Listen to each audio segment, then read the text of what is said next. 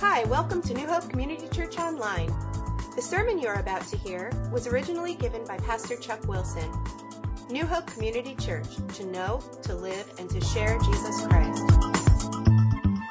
The title is A Christ like Response to Immigrants. In Joshua chapter 20, 1 and 2. Now, I was, I was a little afraid to do this sermon because uh, I'm just going to say, hear me out, don't run out, hear me out till the very end and also go home and meditate on it, pray about it, then call me up and yell at me if you don't like what I said. But, but anyway, I'm gonna, I'm gonna give a, I think a, a different perspective than, than most of us maybe even have thought about. Uh, most, very different than most of the cultures thought about, that's for sure. But there's this firestorm in the news about immigrants and the immigration crisis and the illegal immigrants and all this. And it's been uh, impacting Europe for years. They've already been swamped. It's changed the face of Europe already. But now we're seeing in the U.S. daily images in the news of, of immigrants and immigration and really Im- illegal immigrants. We're seeing this daily images of children to be separated from their parents. And the immigration complications are nothing new.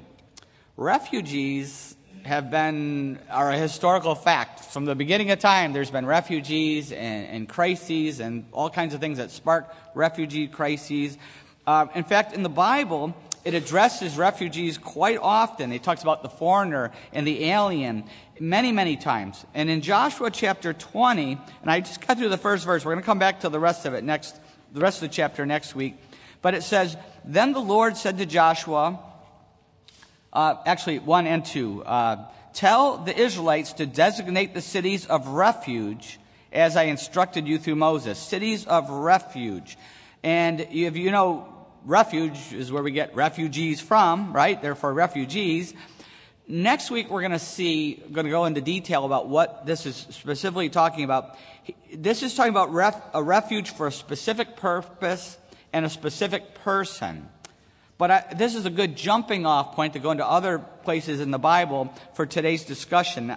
And uh, I think, um, well, let's ask God to help us with this. Father, we just pray that your Spirit would speak to us and we would have hearts of mercy and grace for the pastor and for every and for, for all the people that are, are struggling out there for whatever reason. Father, we pray that we would be like Christ and we would also have a biblical worldview. We'd be discerning with this. We pray that in Jesus' name. Amen. Okay. I'm going to talk about the government's responsibility first, and then I'm going to talk about our responsibility as Christians. And they're very, two very different things. It's very, very important to, to understand both if we're going to be Christian citizens here. Our government has a, a responsibility to protect our country. That's the government's responsibility. And our immigration laws are meant to regulate the flow of people into the United States. That's what the immigration laws are meant to do, to regulate it in a healthy way. Open borders may appeal to some. I know even some of you, we've discussed this, may appeal to some, but, but it's not wise and it's not practical. Open borders, it, it just, it, it just, it, it's, it, it's not wise or practical unless you want to collapse the country. No country can survive in the present condition can survive open borders. It just doesn't happen. It would overload the country. Just think of healthcare alone. If you bring in wide open masses of people and, and, and just healthcare, look at what healthcare is struggling now. I know what has happened to our coverage and what it's costing us just with this different system. And just that alone, taxes would skyrocket because money has to come from somewhere, right? It's got to come from somewhere. So that, that's an issue. Um, so our government has laws to regulate immigration, which has come under very heavy criticism lately. But I always tell people if you don't like a law, you work to change it. We don't break the law, that causes anarchy, no matter what the law is. It causes anarchy. You work to change it. That's what democracy is all about. And this immigration problem did not start under the current president. I'm not going to use president names. I'm going to refer to different. It's not. It did not start under the current president. Our last president enforced the same exact immigration laws, same exact. But where's the outrage? Where was it last time? Now, hear me out. I'm going to go a lot of places with this. Uh, the picture, the picture of these kids in cages that were all over the internet and all over the media, all over.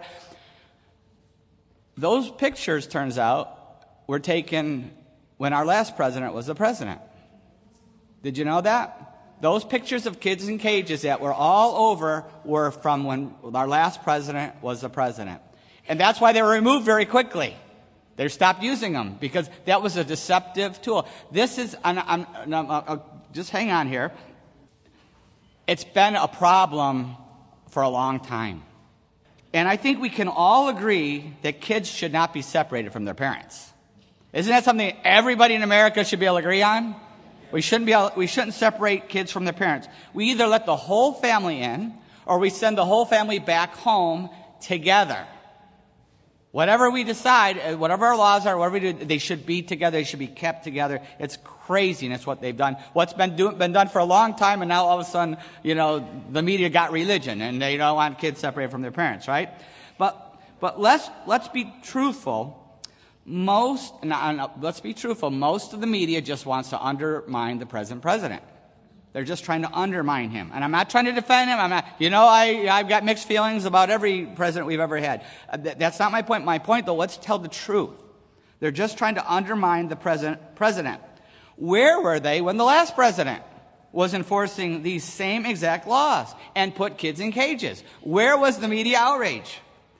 And when the president recently, a few days ago, changed the laws and changed the policy about no longer separating them, the media didn't give any, just kept attacking, attacking, because it's really not about these kids.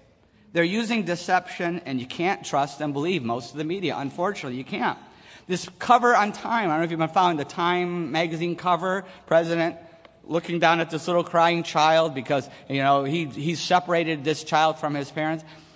The truth has come out about that picture. This is just, I'm just showing how it's propaganda. Don't, we have to have a biblical worldview and discernment and understand what's really happening.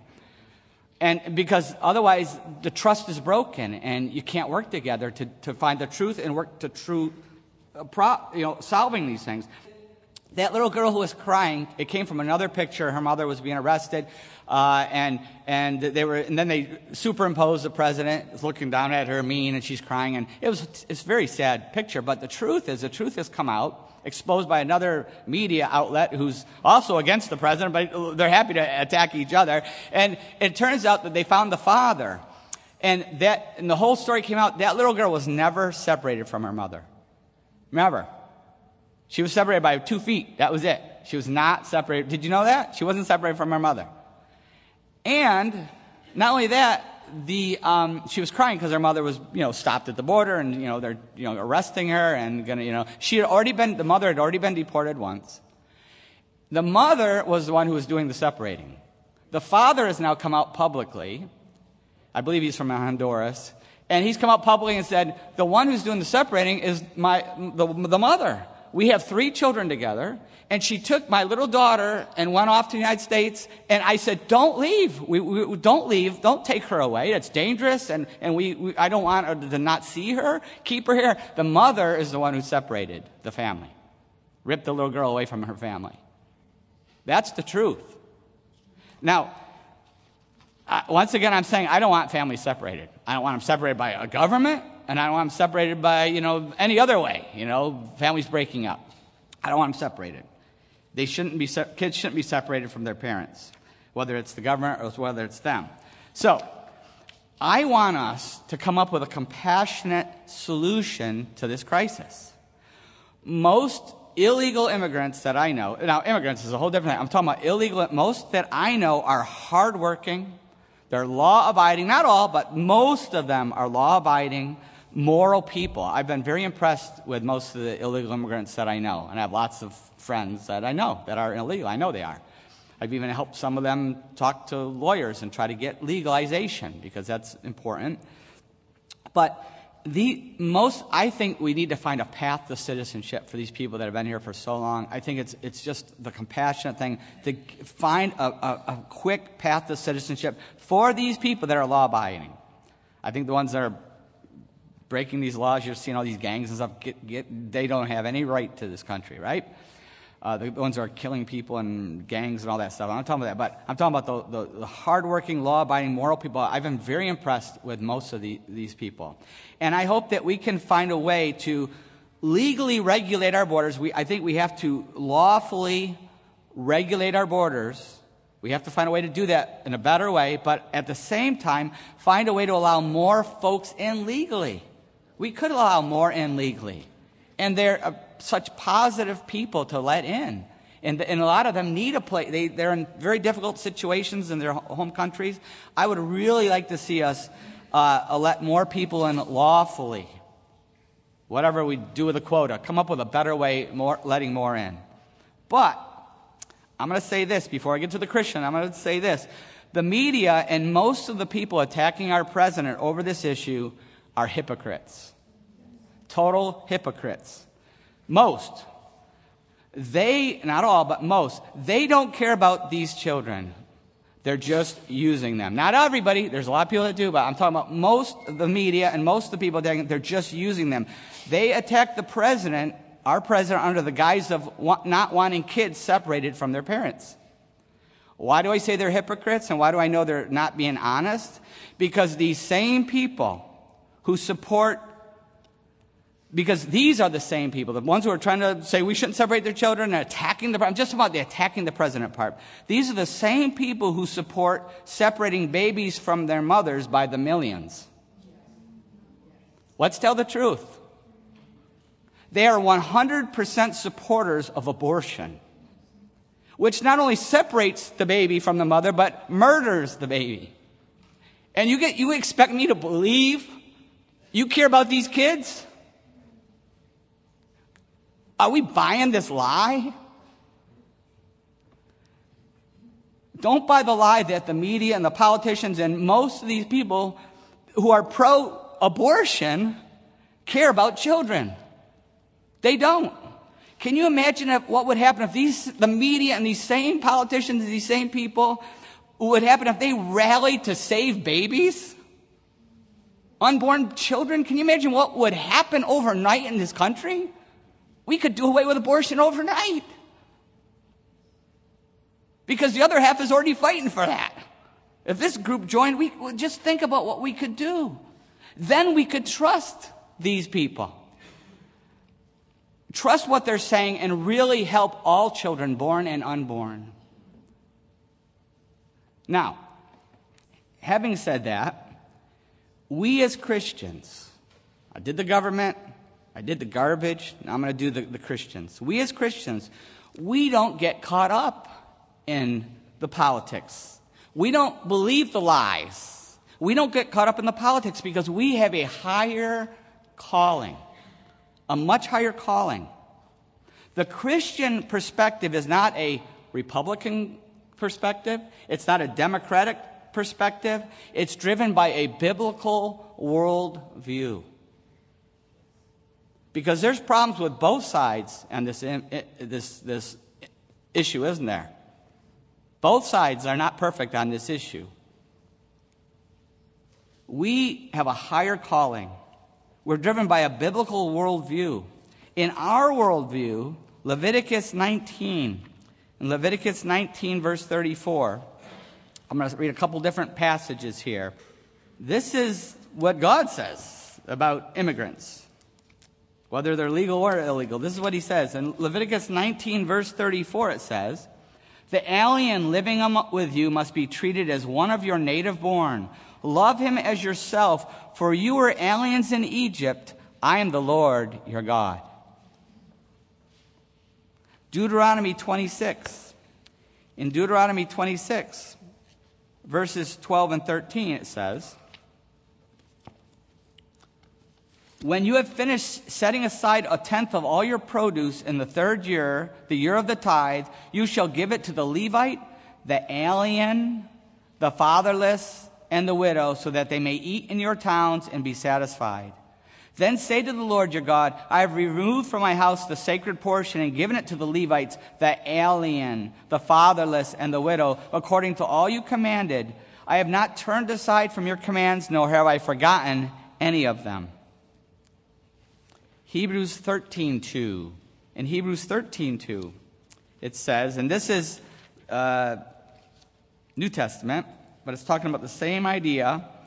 Do not forget to entertain strangers, for by so doing, some people have entertained angels without knowing it. Just as the government has a job to do, we as Christians have a job to do. We have a job to do. Our job is to minister to the immigrant. Whether they're legal or illegal, our job, our calling is to minister to the immigrant. To show the love of Jesus Christ to them by meeting their needs. And there's so many needs out there. To meet their needs, to show the love of Jesus Christ, and to share the love of Jesus Christ with them. The mission field has come to us. The mission field has come to us. There, it's an amazing mission field that we have in this country. It's the fifth largest mission field in the world now. Did you know that? It's come to us. And that's what we're called to do to show the love of Jesus Christ and to share the love of Jesus Christ. Do we, as Christians, do we have a Christian attitude toward all immigrants? both legal and illegal? Do we have a Christian attitude? Who has God put into our life? Who has He put in our life? How can we minister to them with the love of Jesus Christ? Do we see them as, you know, as, as through a, a you know, a, a political lens or a media lens, or do we see them as human beings that God has brought into our, our path and into our life to show the love of Jesus Christ?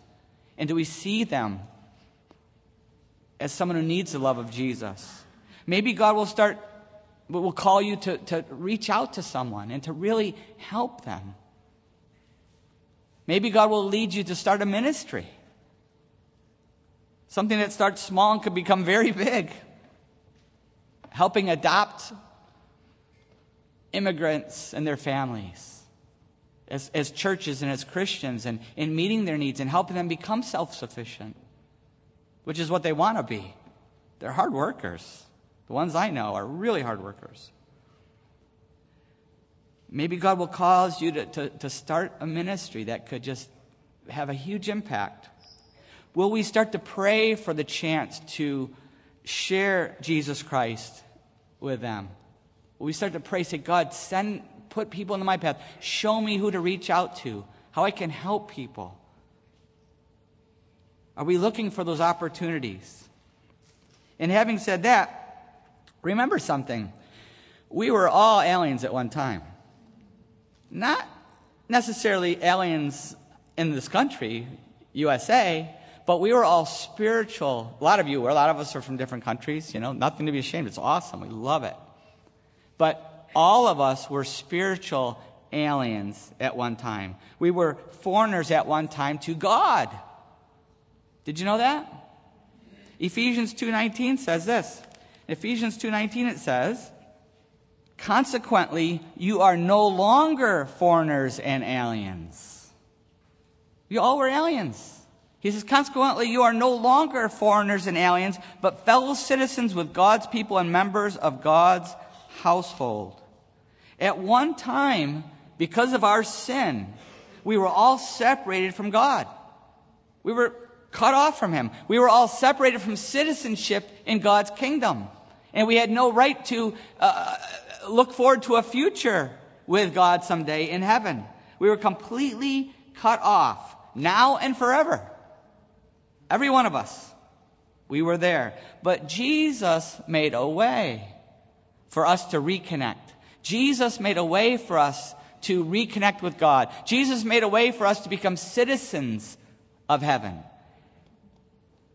and to be in the family of God, to become children of God, to be adopted into God's kingdom. God, Jesus made a way for us to do that.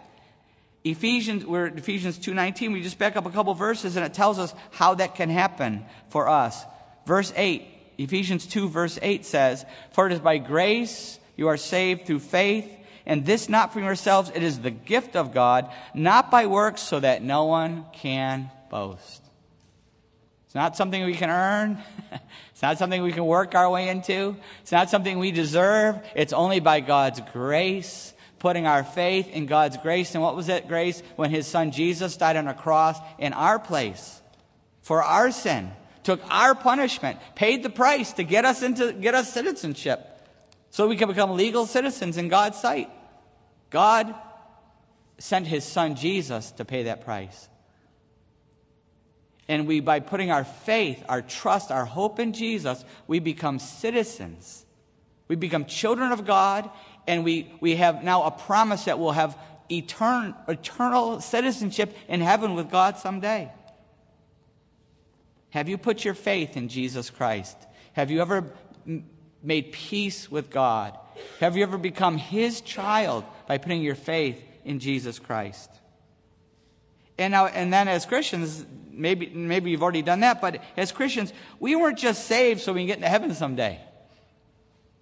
That's not why we were saved. That's not why we got right with God. That's not why He made us His children. It wasn't just, that was a big, it's an awesome thing. Don't get me wrong. It's awesome. But that's not the only reason. There's also, He's also given us a very important purpose. He's given us a very important job to do. Ephesians 2, 8, 9, for it is by grace, well, we're going to do the next verse too now. For, 2, 8, 9, for it is by grace you are saved through faith, and this not from yourselves, it is a gift of God, not by works, so that no one may boast. For, we, a lot of times we leave this one out, for we are God's workmanship created in Christ Jesus to do good works, which God prepared in advance for us to do. We have a job to do. God has a very important purpose for every one of our lives, and it involves good works. It involves good works. Very, very important. Good works don't save us. We see that, right? They don't save us. We're saved by faith. But they follow salvation. Good works don't save us, but it shows that our faith is real. It follows, if, if, we really put our faith in Jesus, our life will change and we'll live in a way that God, God wants us to live and, and there'll be changes in our life and we'll start to impact people for Jesus Christ. That's real faith. It, it shows that our faith is real. In fact, in James 2 14 to 17, very convicting passage in light of our refugee discussion here. James says, What good is it, my brothers, if a man claims to have faith but has no deeds? Can such a faith save him? Suppose a brother or sister is without clothes and daily food. If one of you says to him, Go, I wish you well, keep warm and well fed, but does nothing about his physical needs, what good is it? In the same way, faith by itself, is, if it is not accompanied by actions, is dead. Real faith in Jesus results in a changed life that lives out a faith that touches other people, where we share the love of Christ we show the love of Christ in every area of their physical and spiritual needs. Who is God calling us to show real love to, real faith to? What is He calling us to do for Jesus Christ? You never know. You take that first step and you never know what could happen. How many lives can be touched? Whether God's called us to touch one life or millions of lives, we don't know when we take that step of faith what His calling is. Let's pray.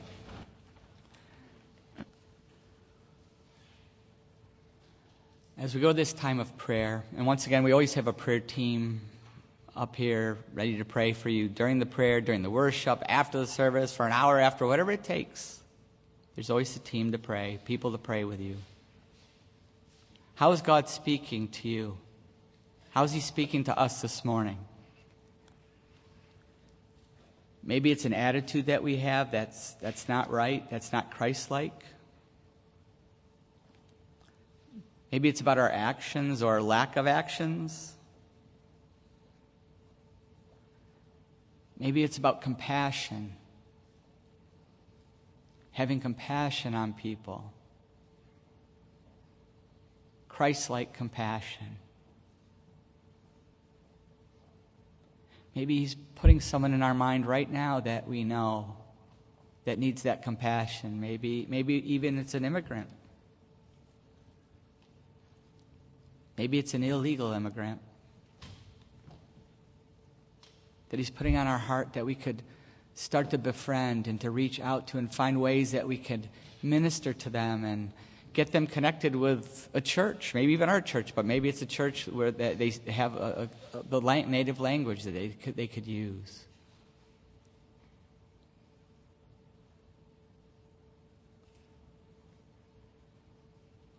That we could show real faith to these people, to someone that God's calling us to touch.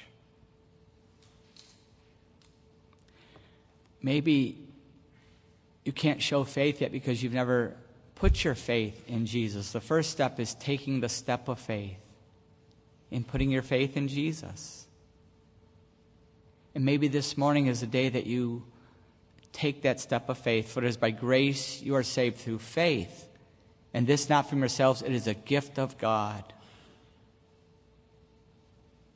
Have you ever received that gift? To receive that gift, you have to give something up. You have to be willing to give up sin. You have to be willing to give up rebellion and to give up disobedience, to give up the garbage in our life. You have to be willing to give that up.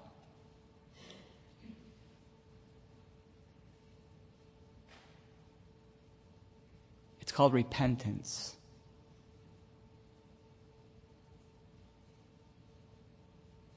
Is God speaking to you about repenting? Say, God, I repent of the sin, the garbage, anything in my life that goes against your word. I repent of it.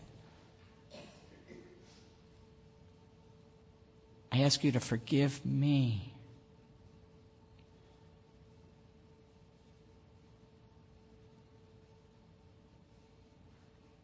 Because I'm putting my faith in Jesus Christ. I trust in Jesus. What he did on that cross, I put my faith in him. I give my life to him.